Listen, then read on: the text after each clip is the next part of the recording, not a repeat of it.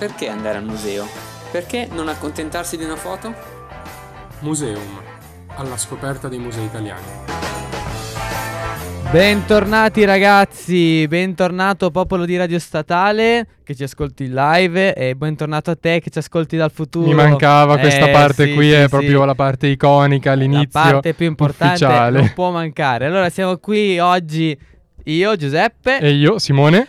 e, gli altri ci sono ma non sono qui in esatto, studio. esatto. Ci ascolteranno come state ascoltando voi sicuramente sul sito di Radio Statale in live.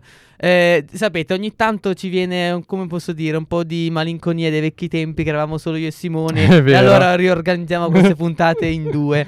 Così. Molto romantiche. esatto, esatto. Però, bando alle ciance, eh, io avrei da spiegarvi quale sarà la puntata di oggi. È una puntata un po' particolare. Sì, è una puntata un po' particolare perché è anche un argomento abbastanza discusso, potremmo dire, discutibile. Sì. e eh, che può avere, come tanti argomenti dei quali parliamo, varie sfaccettature, insomma, quindi sia aspetti positivi che aspetti meno. E eh, questo ovviamente può influire nel modo di approcciarsi ai musei, di vivere i musei. Certo, assolutamente. Poi sicuramente come mh, ogni scelta che fa parte della mh, nel fare può essere può, può portare a eh, uno può essere d'accordo, poi non può essere d'accordo, le scelte che si fanno poi eh, bisogna provare. Ehm, eh, sicuramente l'arte, come abbiamo detto tante volte, fa parte, no? racconta la realtà, racconta qual è la sua contemporaneità e quindi è arrivato il momento in cui entra nell'arte anche un argomento, un oggetto, tra virgolette, Sì. un aspetto della vita un po' particolare che siamo sempre magari stati abituati a pensarlo in modo trasversale, come un semplice oggetto, come qualcosa ci deve dare una mano, ma che, ma che deve invece, che adesso appunto come qualsiasi cosa può far parte dell'arte. E io non ho messo il tappetino perché ah, ho, ho scelto una canzoncina che lascio lì. Attenzione! Eh, esatto, che se, vediamo se la riconoscete. Lo dovete riconoscere. Ah, Eh, spero ma la- sai che volevo dirtelo, poi non te l'ho detto, invece hai pensato, ovviamente ci leggiamo nel pensiero, Eh, ovvio, Giuseppe. eh, ormai, soprattutto in queste puntate intime, noi siamo sul pezzissimo. Però ecco, perché abbiamo messo questa canzoncina? Ok, perché proprio parleremo dei robot nell'arte. Esatto, quindi di come la robotica può essere eh, utile nel, nel museo, quindi al servizio museale, sia utile dal punto di vista tecnico per molte cose, ma anche come può intervenire a livello artistico, molti artisti la- ne hanno fatto uso, eh, chi più, chi meno, in vari Esatto, contesti. esatto. Parleremo un po' di questo mondo qua. Esatto, il robot in modo trasversale come un qualcosa che effettivamente essendo comunque un oggetto viene utilizzato e viene utilizzato nel campo artistico come in altri campi e come oggetto che entra come soggetto dell'arte, quindi non è più oggetto, diventa un soggetto. Esatto. Partiamo da quello che può essere in un certo senso il modo di vedere eh, il robot nell'arte, diciamo più tradizionale, quindi oggetto, oggetto al nostro servizio, che è quello di creare i, tu- i virtual tour. Sì, esatto. Quindi questo è stato ovviamente molto utile durante gli anni scorsi, insomma, quindi gli anni del Covid, quando al museo personalmente, di persona personalmente, Esatto. non ci si poteva andare e dunque eh, ovviamente il servizio della tecnologia dei virtual tour, spesso ad esempio anche le piattaforme tipo Google, Google Arts and Culture oppure altre, hanno permesso di esplorare i musei. Però eh, l'hanno permesso di fare grazie ai robot in un certo senso, cioè grazie ai robot che giravano per queste stanze o che hanno mappato le stanze. Esattamente, quindi la, la tecnologia, possiamo dire quindi in questo modo, mh, vedendola dal punto di vista della mappa- del momento della mappatura, è proprio la tecnologia in modo più trasversale, il robot, che ha creato delle riproduzioni multimediali delle opere d'arte, quindi ci ha permesso di poterne osservare e godere online. Però esatto, come, dicev- come dicevi tu prima, anche muoversi, cioè da virtual tour ehm, si è proprio avuto il... eh, esatto, il tour virtuale però in, in impresa diretta, quindi Esatto, sì. l'occhio del robot diventava l'occhio dell'osservatore che dal computer muoveva il robot ehm, che si muoveva all'interno del museo. Il- per un caso eh, che è uscito anche su Art Tribune, dal quale abbiamo letto l'articolo, è quello del museo di Hastings che appunto eh, per il periodo del Covid ha allestito un tour virtuale fatto in questo modo, cioè con un robot che ehm, seguiva Si piazzava davanti alle opere, davanti ai quadri e permetteva la lettura dell'opera, la vista dell'opera anche da chi era dall'altra parte del mondo o da chi non poteva entrare nei musei Esattamente, sostanzialmente. Esattamente. Adesso, per quello che posso dire io, è ovviamente ehm, come risposta eh, all'esigenza eh, del momento, dell'esigenza mh, strettamente momentanea, ci sta. Assolutamente è stata un'idea interessante. Contingente, ecco, scusatemi il termine, la contingenza del momento, ci sta. Certo, purtroppo, eh beh, quello lo diciamo sempre, quando partiamo- parliamo di arte virtuale, ma attenzione, non l'arte che nasce prodotta virtualmente, Esatto. ad esempio gli NFT oppure la video art, insomma ci sono Esatto, tante esatto. manifestazioni. L'arte mudi- multimediale che nasce in questo modo ha la sua assoluta dignità e, e, eh, capacità di produrre ed emozionare. Diciamo, quella parte virtuale di eh, prendere ciò che è materiale, portarlo sul virtuale per renderlo più fruibile, in un certo senso, come ehm, eticamente parlando, è molto bello, però poi quando parliamo della esperienza, sicuramente non è la stessa cosa. Assolutamente Eh. no. Infatti, quello che diciamo spesso, ma penso che su questo condivi- cioè con- concordare, concorderete tutte, tutti e tutte, è il fatto che questa esperienza non deve sostituire la visita in primo piano, la visita di persona.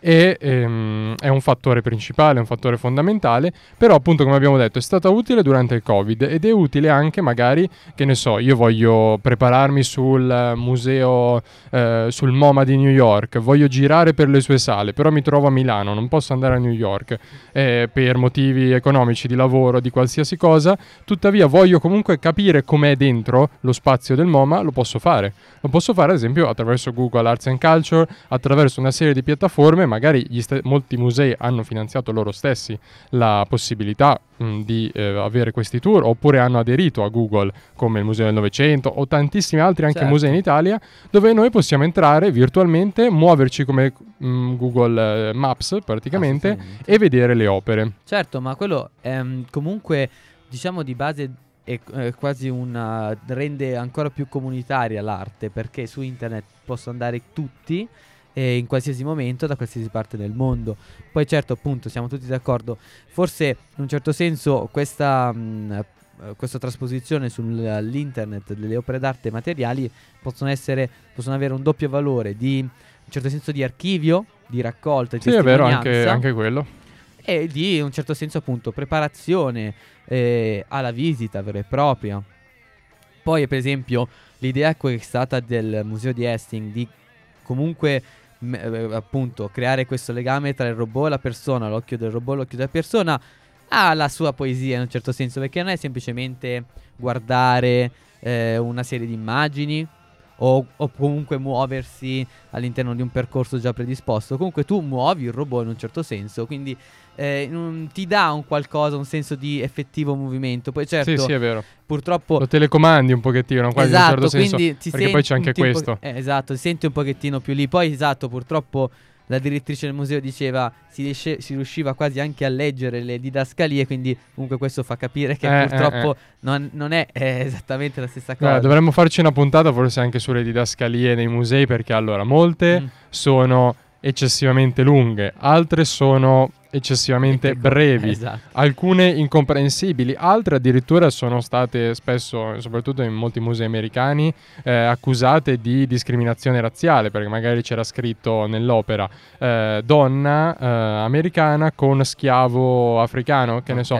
Abbiamo- ne abbiamo parlato anche un po' con Giulia, Giulia Grechi nel podcast di Decolonizzare il museo, Sì. dell'importanza anche della didascalia, perché la didascalia ci dà una lettura dell'opera. Esatto, ci dà una E, lettura. anche- e soprattutto nell'arte contemporanea addirittura ci dà quasi il senso dell'opera. Eh sì, l- il ruolo della scalia è, è fondamentale. Certo Pensiamo senso- a Duchamp, per esempio, che so, l'orinatoio eh, capovolto chiamato Fontana, o una serie di altre mh, opere, insomma, soprattutto dei ready-mades, ma non solo, che eh, grazie al titolo eh, assumono un valore altro. Sì, assolutamente. Tu ti, devi, tu ti trovi a racchiudere in pochissime parole il senso di quello Esatto. che hai davanti. Quindi rischi di farlo, di farlo in modo semplice, di semplificare troppo, eh, ma allo stesso tempo hai un es- ti trovi davanti a un compito non da poco. Quindi anche ci, ci dovrebbe esserci anche l'arte del fare le didascalie. È vero, è come vero. l'arte di fare le guide, eccetera, eccetera. E appunto, ora abbiamo parlato un po' dell'aspetto più semplice e banale del museo e dei robot, quindi dei robot nel museo, quello della sostituzione rispetto all'umano e alla visita umana, soprattutto durante il Covid. Ma ora parleremo di aspetti più specifici, cioè di un'iniziativa di Pompei e poi di anche un'opera d'arte diventata famosa e in tendenza su TikTok, eh, che è un robot. È un robot, robot nell'arte, quindi rimanete su Radio Statale. Quando hai detto lo faccio io c'ero Anche quando hai visto tutto nero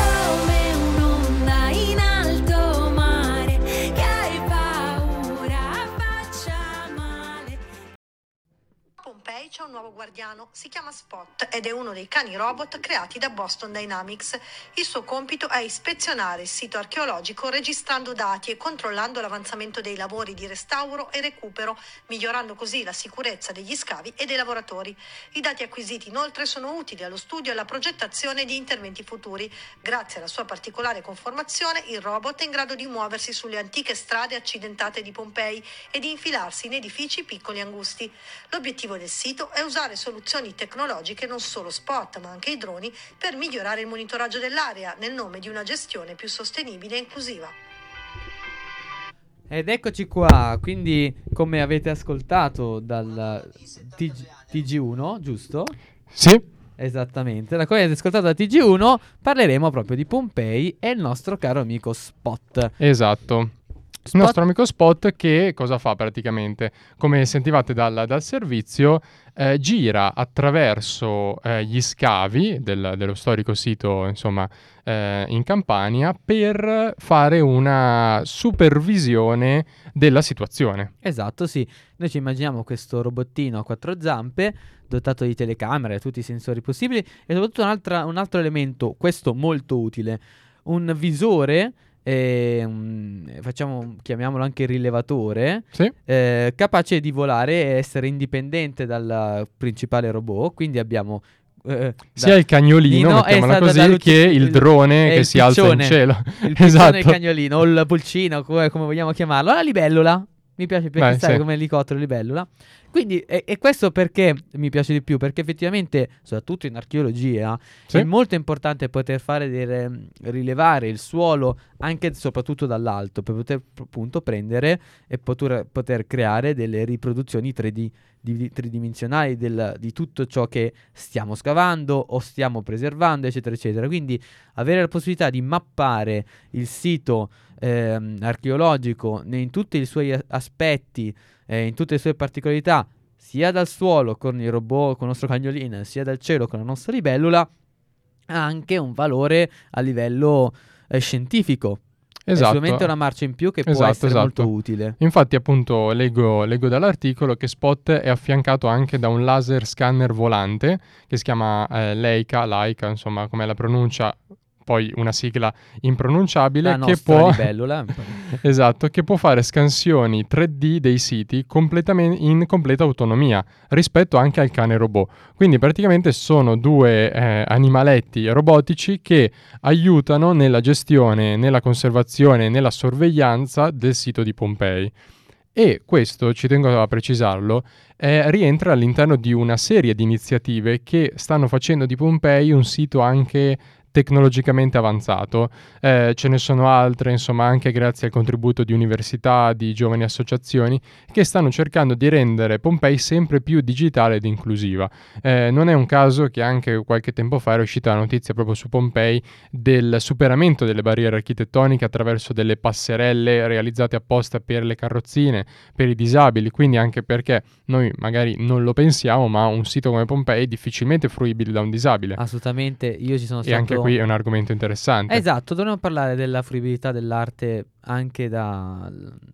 Io ci sono stato diverse volte a Pompei e molto semplicemente è vero che abbiamo una città preservata, quasi in una bo- piccola bo- boccetta di vetro nei secoli dei secoli, però purtroppo ehm, ovviamente le- la strada è dissestata, Esatto. che c'è stato il, il restauro, però eh, rimane per- sarebbe dovuto essere com- troppo invasiva, sarebbe, sarebbe dovuto essere rifare la strada, quindi è dissestata, non- una persona che ha difficoltà motorie si troverebbe in difficoltà. Quindi questo è, molt- questo è un aspetto. Adesso purtroppo io non sono ancora stato a Pompei dopo questi, ehm, queste ehm, aggiunte, dopo questi interventi e sono curioso di vedere come sono stati fatti.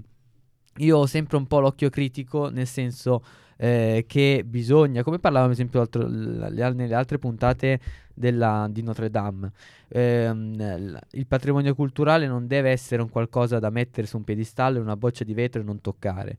È assolutamente importante parlare di ehm, fruibilità a 360 gradi e inclusione, però allo stesso tempo dobbiamo fare attenzione a non diventare in un certo senso aggressivi Mm-mm, è vero. tra virgolette. Quindi vediamo, l'idea di per sé è ottima, è importante, ci deve essere. Vediamo come, è stata messa in, in atto, in pratica. Tornando al nostro robottino, una cosa che mi incuriosiva, non sapevo, ma effettivamente purtroppo è una quotidianità, soprattutto nei siti archeologici molto famosi. E una delle ehm, abilità, utilità del nostro robottino a quattro zampe, cioè quella di andare a infilarsi nelle buche lasciate dai tombaroli per arrivare magari appunto eh, in aree ancora non scavate o comunque in aree in cui si sa di trovare qualcosa e lasciate lì pericolanti e quindi estremamente rischiose, eh, pericolose per la, mh, anche per la stabilità in generale del sito. E il robottino potrà, visto, esse- visto che è estremamente dinamico e capace di eh, adattarsi alle diverse Esatto, un po' come situazioni, diceva il servizio, è in grado di addentrarsi in vari posti anche difficilmente accessibili. Esattamente, piuttosto che mandare una persona che potrebbe avere problemi e potrebbe essere sicuramente molto più pericoloso, Mm-mm. si manderà il robottino, mi dispiace per cagnolino, ma sicuramente sopravviverà, a verificare cosa è stato fatto, cosa non è stato fatto e, e soprattutto eh, valutare la chiusura di questi, di questi, eh, questi condotti, eh, diciamo, illeciti. Poi, vabbè, ci sarebbe anche la parte di sorveglianza, però forse quello è un po' il- il minimo Sì. perché ci saranno sicuramente altri sistemi di sorveglianza. e Comunque, vabbè, il cane, il cane robot ha sempre fatto Però può, esatto, molto, il cane eh. è sempre stato un, un elemento importante nella sorveglianza, nella gestione, nell'amministrazione da, da secoli. Avrebbe fatto E anche qui, insomma, eh, ha il suo ruolo. Sarebbe divertente se gli avessero messo la nota audio della, del cane che abbaia o ringhia perché magari ce l'ha, eh, no, non credo. Il povero spot è semplicemente un robot. Lo eh, senza- spot si mette dietro le rovine, ringhia così la gente scappa. Esatto, e comunque ehm, è interessante come passando da Pompeia a, un- a Fondazione Prada, quindi all'arte contemporanea, la nuova mostra che c'è a Fondazione Prada di due artisti di cui abbiamo parlato anche settimana scorsa, tra le nuove mostre del, del periodo, quindi Elm, Green e Draxet, è stata presentata su- sui social, insomma, grazie a un ehm, robottino, un cane robot che passeggia per le sale e fa vedere attraverso i suoi occhi ehm, le, le opere insomma che ci sono. E quindi è anche interessante perché è un'opera che è un'opera che ehm, cioè, l'installazione, la mostra gioca molto su questo aspetto della tecnologia e quindi è interessante come l'abbiano presentata proprio attraverso questo robottino, questo cane robot che si, si aggira per le sale eh, inquadrando eh, le, varie, le varie opere, le varie installazioni. Sì, un po' una cosa come ehm, un'idea che è stata presa, ehm, è stata già eh, fatta, eh, già sviluppata da Mudek. Sì? Dal Mudek che, che con la mostra, adesso non, l- non voglio confondermi, però robot The Human Project. Sì, esatto. È stato eh, avete assunto nel, um, tra lo staff un robottino che è appunto in particolare con la, per la presentazione del, del museo ai giovani e ragazzini si occupava del tour eh, di guidato della prima interazione, della prima presentazione della mostra. Esatto. Mostra eh, in- tra l'altro molto interessante, eh, fatta nel 2018, no, 2021, l'anno scorso, scusate, mi stavo confondendo, e che vabbè ehm, affronta lo sviluppo del mondo robotico e a- appunto abbi- abbiamo, leggiamo Robot The Human Project, quindi lo sviluppo del rapporto, del, um, della collaborazione tra un uomo e robot e quindi la capacità dell'uomo di eh, sviluppare tecnicamente robot sempre più efficienti con diverse particolarità, con diverse qualità e capacità e la cosa in, in cui interessante poi in realtà è vedere anche quali aspetti si è preferito sviluppare rispetto a quali altri. Ehm, mostra di cui hanno parlato e al- alla quale sono andati i nostri amici, colleghi e amici di Breaking Lab, con il quale abbiamo fatto anche una puntata tempo fa Sì, è Museo del. Volta. E quindi se siete curiosi di vedere e di avere più notizie su questa mostra che è stata purtroppo adesso è, è co- si è completata, è stata, si è conclusa, se avete interesse andate su Breaking Lab e troverete il podcast. Assolutamente sì. E appunto, eh, come dicevi tu, poi ci sono diversi modi di intendere il robot. C'è il robot che fa l'accoglienza, mettiamola così, il robot che assolve un po' dei servizi educativi.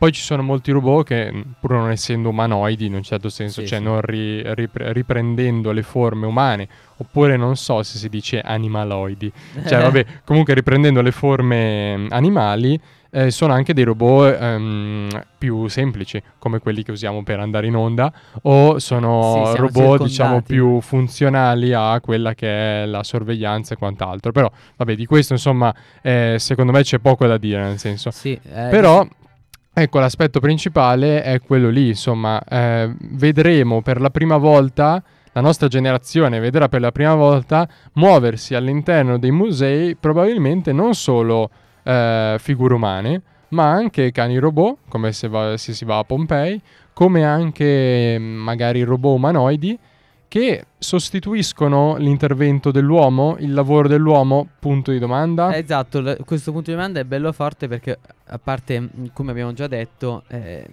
l'interazione è, è ciò che fa la differenza per eh, l- noi esseri umani. La f- alla fine eh, anche l'arte, soprattutto l'arte, è il risultato di interazione, no? È il risultato di eh, una percezione che non è solo cognitiva ma anche corporea.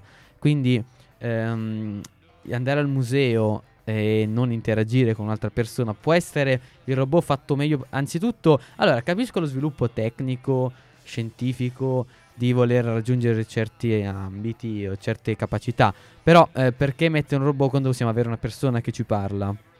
E comunque la persona che ci parla ci trasmetterà di più, ma perché eh, noi siamo, siamo... Adesso io non voglio semplificare un argomento scientifico complessi- mo- estremamente complesso, però anche i neuroni simpatici, quelli che appunto reagiscono a ciò che ricevono, ri- eh, sì, non sono esattamente i neuroni, sì, quelli a specchio. Quelli a specchio, sì, Esatto, tipo io esatto. sternutisco Eh, e tu a sua volta sternutisci, sbadiglio, sbadiglio, eh, bravo, esatto, sì. Quello è la, la cosa più, forse più semplice che Sì, ci sì, sarà sì, sì. capitata mille volte. E, non- non sono un caso. Poi certo sarebbe curioso vedere quanto un robot estremamente umanizzato, fatto con fattezze estremamente simili a quelle di un uomo, possa far scattare gli stessi meccanismi.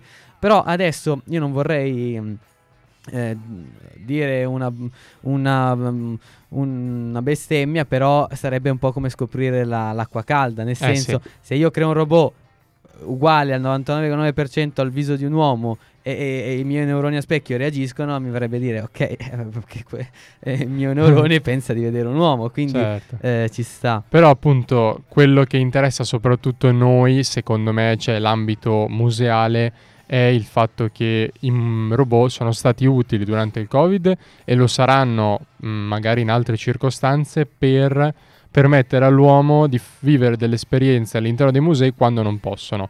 Per esempio, appunto, durante il Covid, ma anche andare in determinate zone dove l'uomo non può andare perché sono pericolose, in determinati siti. Assolutamente. Eh, oppure eh, vedi il caso estremamente attuale della guerra, purtroppo, permettere ai robot di fare una supervisione anche di quello che può essere lo stato del patrimonio culturale senza andare in presa diretta, quindi che possono essere i droni, ma possono essere anche i cani robot che abbiamo citato prima. Sì. Quindi secondo me il robot è utile quando l'uomo non può esserci, quando l'uomo non può andare. Se invece l'uomo può andare, deve andare in un certo senso nei musei a viverli. E poi ci possono essere anche i robot che svolgono tutte quelle funzioni ausiliarie che appunto mh, o l'uomo non vuole più svolgere oppure in un certo senso ehm, l'uomo mh, non può svolgere. Ecco, mh, è un argomento comunque complesso, complicato perché non c'è un solo tipo di robot. Esatto, esatto. perché esatto. generalizzare è sempre sbagliato. e Esatto, esatto. Noi non vogliamo farlo. Assolutamente, cioè, Però- quello che diciamo sempre è che comunque ogni tema è, è giusto svilupparlo. Poi, a parte che l'interesse a studiare un qualcosa, a, fare, a agire, eh, dare libero sfogo alla propria immaginazione è sempre degno di essere sviluppato. Poi ogni tematica eh, dipende ovviamente dal contesto, da come lo si fa. E quel come è tutta la differenza, sta tutto lì. E Esatto. quindi eh, di per sé eh, sicuramente la tecnologia è un, eh, un braccio in più che abbiamo a disposizione che ci può, fa- ci può permettere arri- di arrivare a dove non siamo mai arrivati, però un po' come internet. Sì, è vero. Eh, eh, forse internet è l'esempio perfetto che racchiude tutto il nostro sviluppo. Internet può essere un'arma perfetta. Adesso sto scrivendo la tesi, grazie a internet riesco ad avere l'articolo che è a Cambridge, Mm, del- mm, mm, mm. scritto nel 1995. Che se dovessi andare a Cambridge, Ah, nella biblioteca, eh, eh, ciao. non eh. finirei mai. Invece internet, due secondi ce l'ho, lo scarico, me Sì, lo sì, leggo. sì. Legalmente me lo scarico. Poi internet permette di fare anche un sacco di cose illegali, diciamocelo. però, esatto, esatto. no, io non le faccio. Ecco. Però allo stesso tempo internet, se uno non sa usare, se non sa filtrare, ti può permettere di trovare qualsiasi cosa, di, di lasciarsi abbindolare o anche per esempio puoi incappare in virus, in Sì. frodi. Quindi alla o fine... delle verità che non sono delle verità, delle false attendibilità, anche dal mondo del- de- dell'arte, dei musei soprattutto, eh, Sì. molti, molti siti generalisti o altro possono magari dire delle fesserie, Assolutamente. diciamocelo, ma come le possiamo dire tutti. Però il problema è che ovviamente più persone raggiungi, più queste fesserie poi circolano. Diceva ed è, il ed è buon problema. eh, un tempo, ehm, forse adesso io la dico come ricordo, non è una citazione esatta, gli stupidi parlavano al bar e venivano subito zittiti. Mm. Adesso scrivono su Facebook eh, E vengono ricondivisi. eh, vengo- ed è un cavolo di problema. Ehm, poi, app- appunto, poi vabbè, per il caso di internet è quasi una realtà 2.0, cioè un'estra- un- una, eh, un- un prendere una realtà, tirarla fuori da una dimensione e, e ampliarla ulteriormente, ingrandire la realtà in un certo senso. Quindi ha gli stessi problemi che ci possono essere nella realtà di tutti i giorni. Esatto, e poi ci tenevo a dire una cosa che non abbiamo detto, l'utilità dei musei, cioè l'utilità dei robot nei musei in senso positivo è quella nel mondo del restauro, per esempio, quindi nella ricostruzione virtuale 3D magari di determinate opere, sia sculture che dipinti, che possono essere grazie alla tecnologia eh, riportati alla loro- nella loro versione originale e ristabiliti, quindi anche questa è una cosa interessante. Anzi, adesso mi è fatto venire in mente una cosa molto interessante e se anche voi siete curiosi di ascoltarla, spero proprio di sì, rimanete su Radio Statale. Nessuna fine, perché siamo eterni, c'è qualcosa di te che, che dovresti sapere, sai.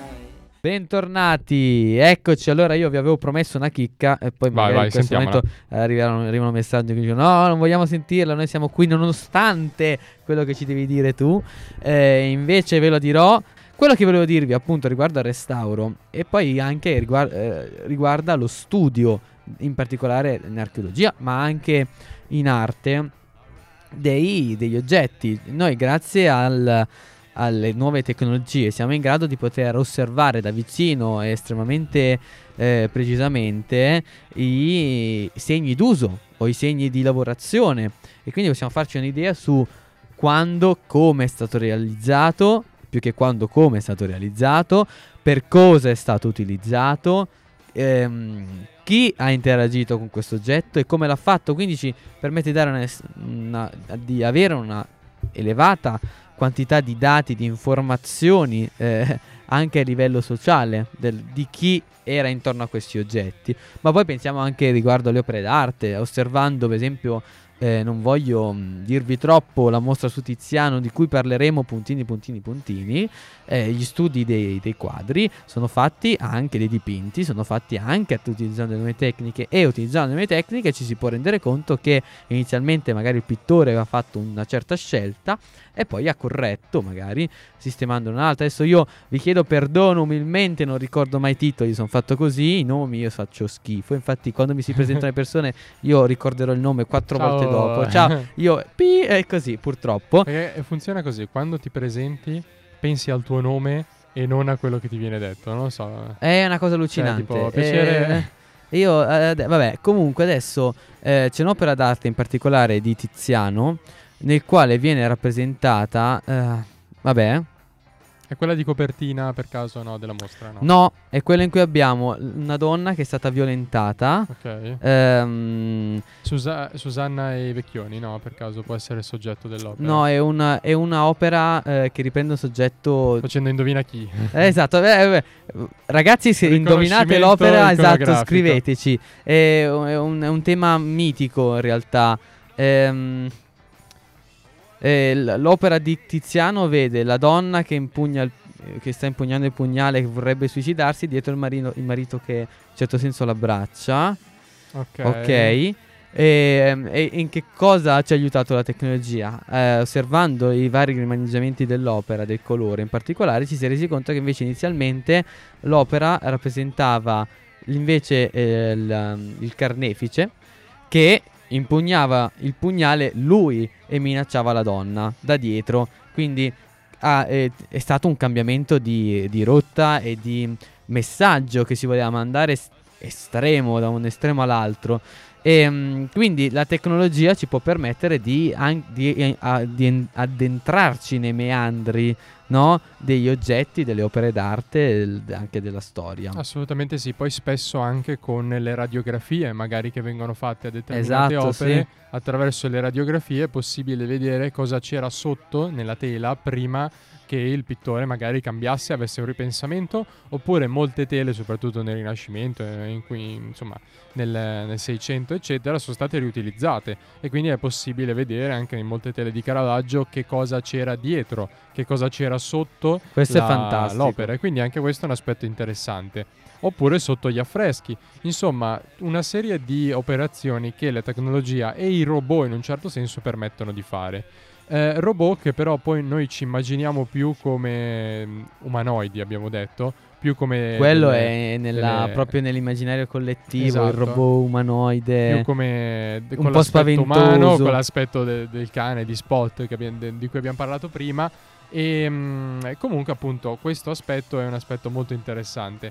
E eh, a proposito di opere che invece eh, fanno utilizzo della tecnologia, in particolare dei robot, per ehm, comunicare un messaggio, per comunicare qualcosa, è diventata, eh, ha fatto notizia, un'opera di un duo di artisti cinesi che sono Sun Huan e Peng Hu. Spero di averli Complimenti. Spero di averli Sì, nominati sì, mi- bene, Mi, è- entrato mi sei piaciuto. nel mood, nel mood cinese, eh, che si intitola Can't Help Myself. Ecco, si passa dal, dal cinese al, um, all'inglese e ha fatto impazzire letteralmente TikTok, le tendenze TikTok per motivi non, cioè, per motivi non legati direttamente al significato dell'opera. Però è interessante vedere come eh, quest'opera che per chi non lo sapesse raffigura, rappresenta un braccio robotico disposto all'interno di una teca trasparente dalla quale fuori è possibile vedere all'interno che eh, raccoglie a sé un liquido che sembra sangue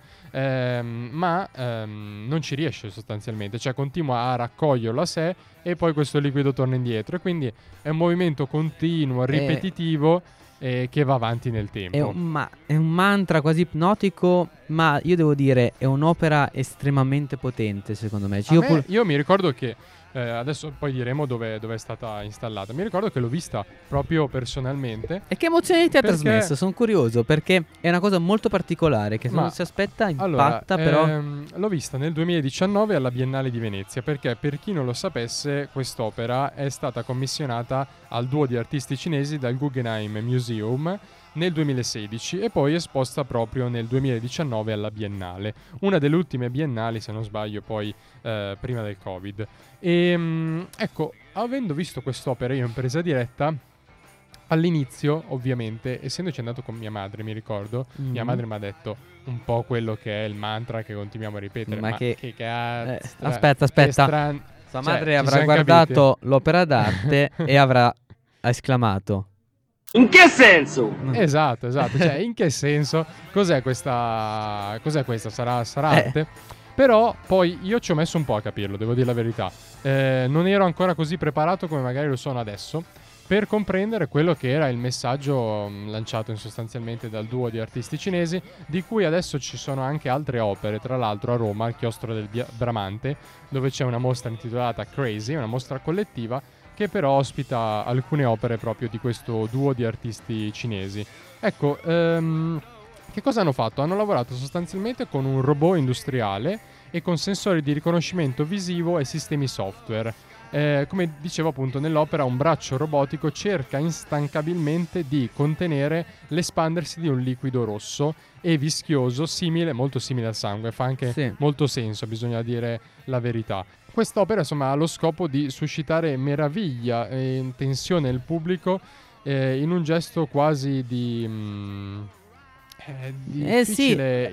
Esatto, esatto, proprio il tuo, il tuo essere interdetto e titubante, secondo me è proprio il senso di... cioè colpisce, eh, quest'opera colpisce e ti lascia proprio senza parole. Adesso sarò io magari un po' influenzato da aver visto American Psycho lunedì, quindi sono un Sì, po'... esatto. Però questa, questa mi, ha, mi ha ricordato molto un qua- quasi... Non so, eh, a me ha- ha- ha- mi, ha, mi ha fatto pensare a una specie di killer che cerca di Eh, pulire. allora, può essere letta in quella maniera lì, forse un po' sadica, però diciamo le chiavi di lettura sono molteplici secondo i critici. Da una parte c'è una chiave di lettura sociale, poi una chiave di lettura politica, psicologica e artistica. Ecco, mh, si lega un po' poi a tutti i concetti di automazione e tutto quanto Sì, sì, poi sicuramente volendo potremmo anche leggerci appunto una, rappresen- una estrema rappresentazione di un sentimento contemporaneo di quasi un'impotenza eh, sofferente, cioè io vedo un- un'impotenza nel tentativo di pulire il proprio Sì. sangue. Ok. Però esatto, queste sono percezioni di ciascuno di noi, si è liberi, è, è il bello dell'arte, secondo me è proprio quello che eh, probabilmente Fornisce diverse ti possibilità dà, esatto, ti, ti trasmetti, deve trasmettere qualcosa ehm, e l'importante è che trasmetta. Sì, Ecco. io quando appunto Essere vivi. riprendendo quello che stavo dicendo prima, quando ho visto l'opera, quando mia madre ha esclamato eh, ma in che senso? Ehm, io ovviamente non, ho- non sono stato in grado di fornire una spiegazione in quanto non ero pronto, eh, non avevo gli strumenti anche per comprendere, perché a volte servono anche gli strumenti per comprendere l'arte contemporanea. Tuttavia, oggi, riguardando l'opera e pensando all'opera, eh, mi viene molto da fare questa lettura singolare. Adesso non me ne volere cambio perché sennò immagino che dia un po' di ansia da prestazione. Sì, decisamente. Ehm, no, appunto, però dicevo, può dare una, mi ha dato subito una lettura sociale, forse, di quella, ehm, quella lettura che mh, può simboleggiare come non riuscire a contenere i confini, non riuscire Sì. a tenere a sé tutto quello che si vuole, o anche più in generale, cioè mi ha dato subito quella, quella chiave di lettura lì. Non dimentichiamoci anche che il duo di artisti è cinese, quindi forse è stata anche un riferimento alla, mm, al regime cinese, Ah, ah, al regime abbastanza chiuso della Repubblica Popolare Cinese, bisogna che riflettere. tende a tenere tutto a sé, ma non ce la fa. Eh, in qualche modo bisogna. eh, Ecco, esatto, il ecco, sangue delle dipende. persone. Cioè, allora adesso io non voglio cadere nel banale, però comunque la scelta del sangue deve avere un senso. Se no, potrei- si poteva usare il- l'acqua, che è ancora più impossibile da contenere. Mm. E quindi, quindi il senso di incapacità, di impotenza sarebbe stato ancora più forte perché l'acqua eh, a un centimetro guadagni, un centimetro perdi. Quindi, esatto, è una di quelle opere che eh, ci possono permettere di riflettere, che colpiscono e poi sta a noi voler eh, approfondire quale aspetto o anche rimanere al semplice impatto. Esatto. E poi appunto, come dicevamo, quest'opera è diventata letteralmente virale su TikTok. Abbiamo chiesto a dei TikToker professionisti il motivo di, questa, di questo fattore. Ma ehm, appunto ehm, non c'è un motivo legato all'opera in sé, Eh. nel senso è un video di quelli soddisfacenti, ci Eh, dicevano, di- cioè Sì, satisfying, come si dice, quei sì video perché sì, come ti danno...